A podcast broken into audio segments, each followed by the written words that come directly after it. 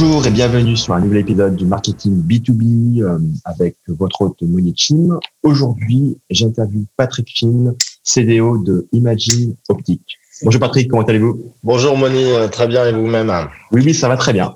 Bah, Patrick, voilà, euh, est-ce que vous pourriez vous présenter ainsi que votre entreprise, s'il vous plaît? Ouais, je m'appelle Patrick Chine ou Chen, ça dépend un peu où on se trouve de côté de l'Atlantique. Je suis donc directeur digital d'Imagine Optique. C'est une société d'une soixantaine de personnes qui est basée à Orsay, euh, pas très loin de Paris, et euh, qui est euh, spécialisée dans l'analyse de front d'onde, ce qui est un truc un petit peu exotique pour la plupart des gens, y compris moi-même jusqu'à ce que je travaille avec eux. Euh, ça consiste en fait à analyser la lumière pour comprendre par exemple les propriétés optiques d'un objectif, d'une caméra, d'un miroir de télescope euh, et euh, de tout un tas d'autres euh, instruments scientifiques. Donc c'est utilisé en fait en métrologie optique aussi bien dans la recherche académique que dans l'industrie. Puis on a une autre activité en dehors de, enfin complémentaire, qui est l'optique adaptative. Ça consiste notamment à développer des miroirs déformables qui permettent d'optimiser un faisceau laser. et par exemple, le laser de 10,3 pétawatts qui est opéré aujourd'hui euh, dans le centre de recherche européen de Eli Alp. Et eh ben sur sur les six lignes de lumière, il y a un dispositif d'optique adaptative qui permet d'atteindre justement les cette puissance. Sinon, le faisceau a, tendance à se désagréger un peu. On fait ce genre de choses.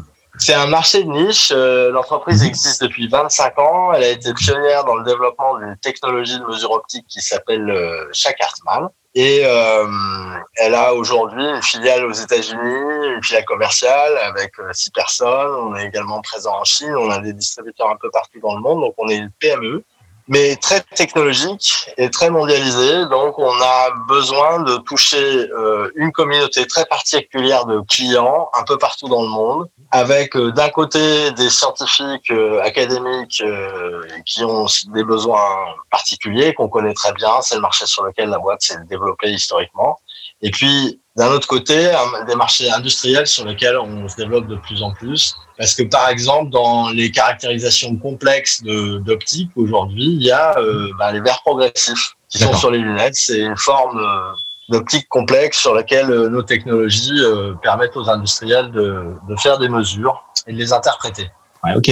Alors, Patrick, du coup, est-ce que vous pourriez partager avec nous comment euh, la crise du Covid a euh, impacté vos initiatives marketing commerciales et comment, euh, bah, comment vous vous êtes adapté Ouais, ça a été une année vraiment très riche en rebondissements et en efforts coordonnés, je dirais.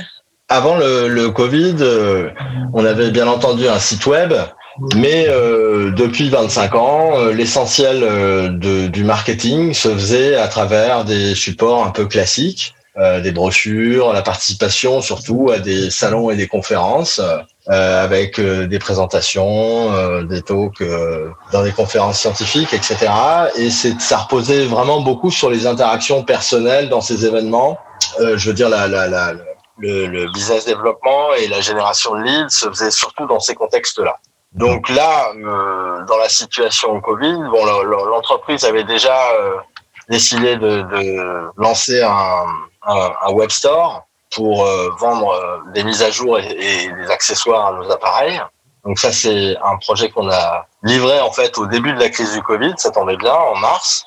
Ça nous a permis euh, de tester un petit peu certains dispositifs, mais à partir d'avril, c'était assez clair que les, salons et les conférences seraient annulés dans l'année, et donc il fallait envisager de d'accélérer la cadence Mhm. Et là, on a commencé par euh, faire de la production de contenu mhm. parce que ça nous a paru le plus urgent.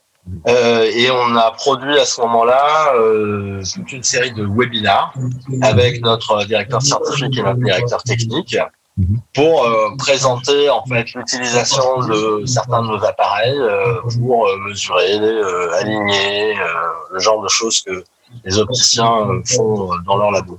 Et en parallèle, on a décidé de renforcer beaucoup notre blog et de faire des, des posts euh, selon euh, une typologie bien établie, euh, en respectant les, les, règles de l'art sur la taille des titres, etc. Quelque chose qui n'avait pas forcément été intégré jusque-là. On faisait des posts régulièrement, on annonçait nos participations à des événements mais il n'y avait pas une stratégie coordonnée. Donc maintenant, on a euh, une ligne éditoriale, un comité qui regroupe des gens de différents services de l'entreprise qui contribuent. Et puis euh, moi, j'assure la centralisation, la réécriture, etc. Donc les deux grandes initiatives en matière de contenu, ça a été les webinaires et le blog. C'est ça, et on a tout de suite vu les résultats. C'est-à-dire qu'on a relayé euh, évidemment tout ça sur LinkedIn on a vu rapidement ben, que, euh, en gros, en comparant à l'année précédente, on était dans un rythme euh, double sur le nombre de nouveaux euh, followers par mois.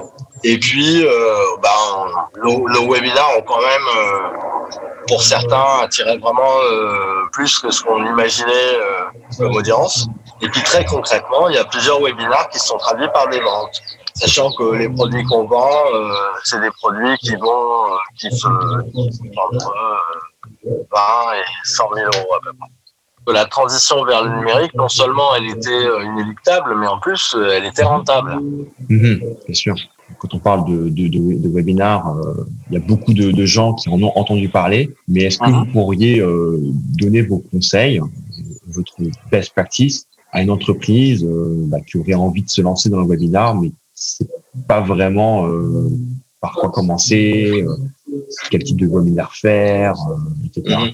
Nous, on a une chance qu'on n'a pas forcément toutes les entreprises, c'est que on, fabrique des, des, équipements et des logiciels qui mhm. fonctionnent ensemble. Donc, mhm.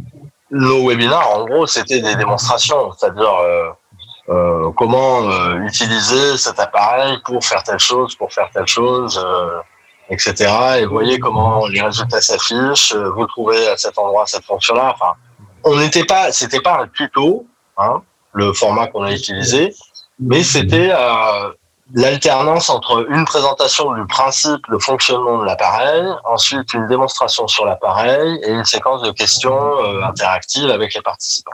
Voilà. Et euh, sur une heure, on répétait en général trois séquences. Je pense d'ailleurs à l'avenir qu'on va plutôt découper ça euh, sur des formats un peu plus courts. Mhm. Parce qu'au début du confinement, les gens avaient clairement le temps, donc euh, rester une heure, c'était pas un problème. Euh, mhm. Sur les derniers webinaires qu'on a fait euh, l'année dernière, on a eu plus de mal à garder l'attention euh, tout le temps. Mhm. Vous avez senti en moyenne à quel moment se, se faisait le décrochage? Bah, Il se faisait déjà préventivement, si j'ose dire, c'est-à-dire qu'il y avait moins de monde. Ah oui, d'accord. Et puis, euh, et puis ouais, ben, euh, les, les, outils de webinar euh, au standard euh, aujourd'hui permettent de savoir si la personne qui est, qui est derrière l'écran est attentive ou pas. Mhm. Quand les gens sont en fait, euh, certes, l'écran est ouvert sur leur ordinateur, mais ils sont en fait en train de faire autre chose simultanément. Mhm. Il y a un petit triangle orange qui apparaît, donc euh, on mesure ça aussi. Ouais, c'est sûr que c'est c'est délicat hein, comme exercice euh, le webinar en général et la démo notamment, parce que euh, on est face à des publics qui sont assez divers en termes de connaissances, et du coup ça peut arriver qu'en voulant voulant perdre personne, il y, a des gens qui s'ennuient un peu. Quoi. Ouais, bien sûr. Et, et comment comment vous avez fait pour remplir ce webinar? Euh, on a utilisé euh, Mailchimp et LinkedIn. Comme je vous le disais, le, le, secteur est quand même un peu une niche, donc euh, on n'a pas trop trop de mal à toucher les gens. Bon, ça ne veut pas dire que c'est facile de, de, les engager et d'avoir une participation. Mmh, bien sûr, c'est déjà euh, ça facilite quelque chose. J'imagine que sur LinkedIn, vous avez créé un événement LinkedIn euh, pour le webinar et que vous avez aussi. Euh, Absolument. Et ça, ça a amené aussi des résultats qui continuent à monter. C'est-à-dire si on continue à créer des événements LinkedIn, euh, bah, l'audience se développe euh, petit à petit. C'est une étape en plus, hein, ça, ça, consiste à rajouter un lien euh, pour euh, permettre aux gens de s'inscrire directement depuis LinkedIn, mais c'est quand même aujourd'hui l'outil qui paraît le plus adapté dans le B2B, notamment pour toucher des audiences nouvelles. Tout à fait. Est-ce que vous avez voilà d'autres choses à partager en matière de de nouvelles initiatives que vous comptez tester ou en matière de, tendances que vous voyez euh, par rapport au prochain mois? Ben, Nous, on va euh, en fait euh, continuer et amplifier notre conversion numérique cette année, avec beaucoup de choses qui vont tourner autour du web, mais aussi le lancement d'un channel Instagram un peu décalé.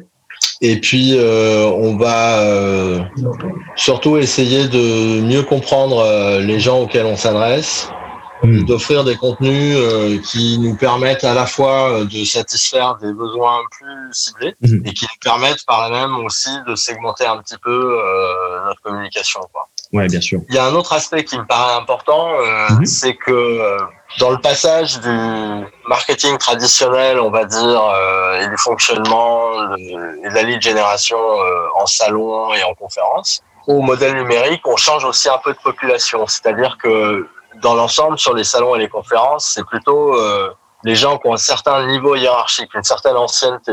Donc, pour D'accord. faire court, c'est plutôt les vieux qui sont surreprésentés. Et euh, sur le numérique, euh, moi, j'ai plutôt le sentiment que c'est l'inverse et que là, on va avoir une surreprésentation euh, des jeunes chercheurs, des ingé- jeunes ingénieurs, pardon, qui sont euh, des gens avec lesquels nous, on est très intéressés à communiquer.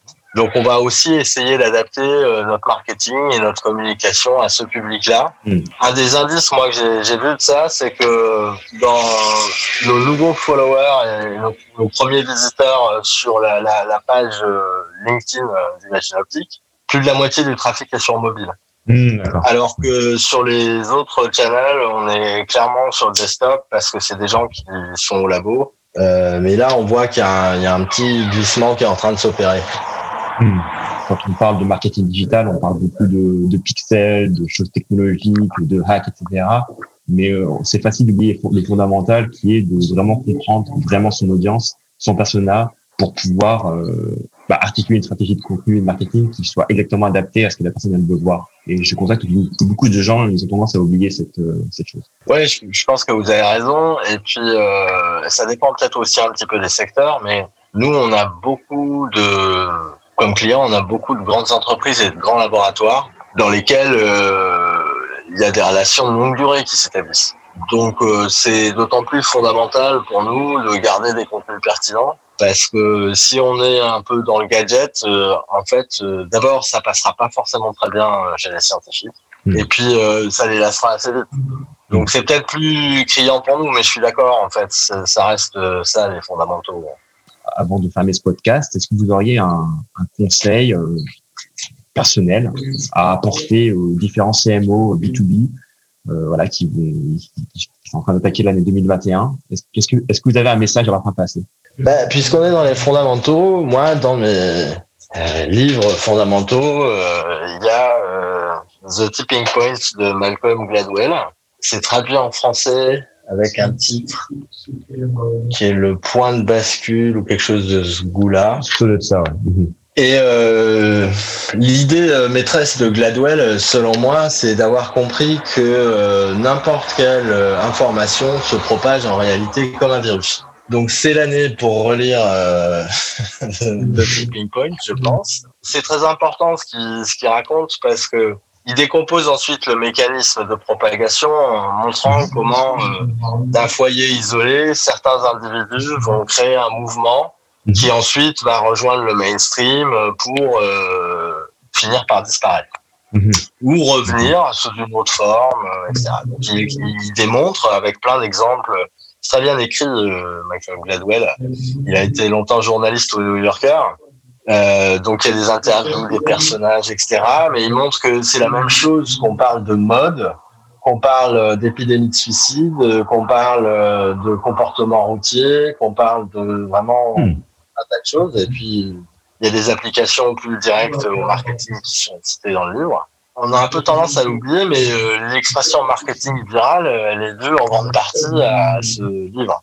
Euh, ok, super. Merci beaucoup, Patrick. Est-ce que, voilà, si notre audience veut se connecter à vous, vous pouvez partager un mode de communication éventuel? Ouais, je- le plus simple, c'est peut-être par LinkedIn. Donc, mon handle, comme on dit, c'est Patrick Chen. Donc, Chen, ça s'écrit tout attaché. Et Chen, ça s'écrit C-H, 2-E, 2-N-E. D'accord, ce sera mis dans les, dans les notes Voilà. du podcast. Ok. Ça Ben, en, marche. tout, en tout cas, Patrick, merci beaucoup. Avec plaisir. À bientôt. Aussi. Au revoir.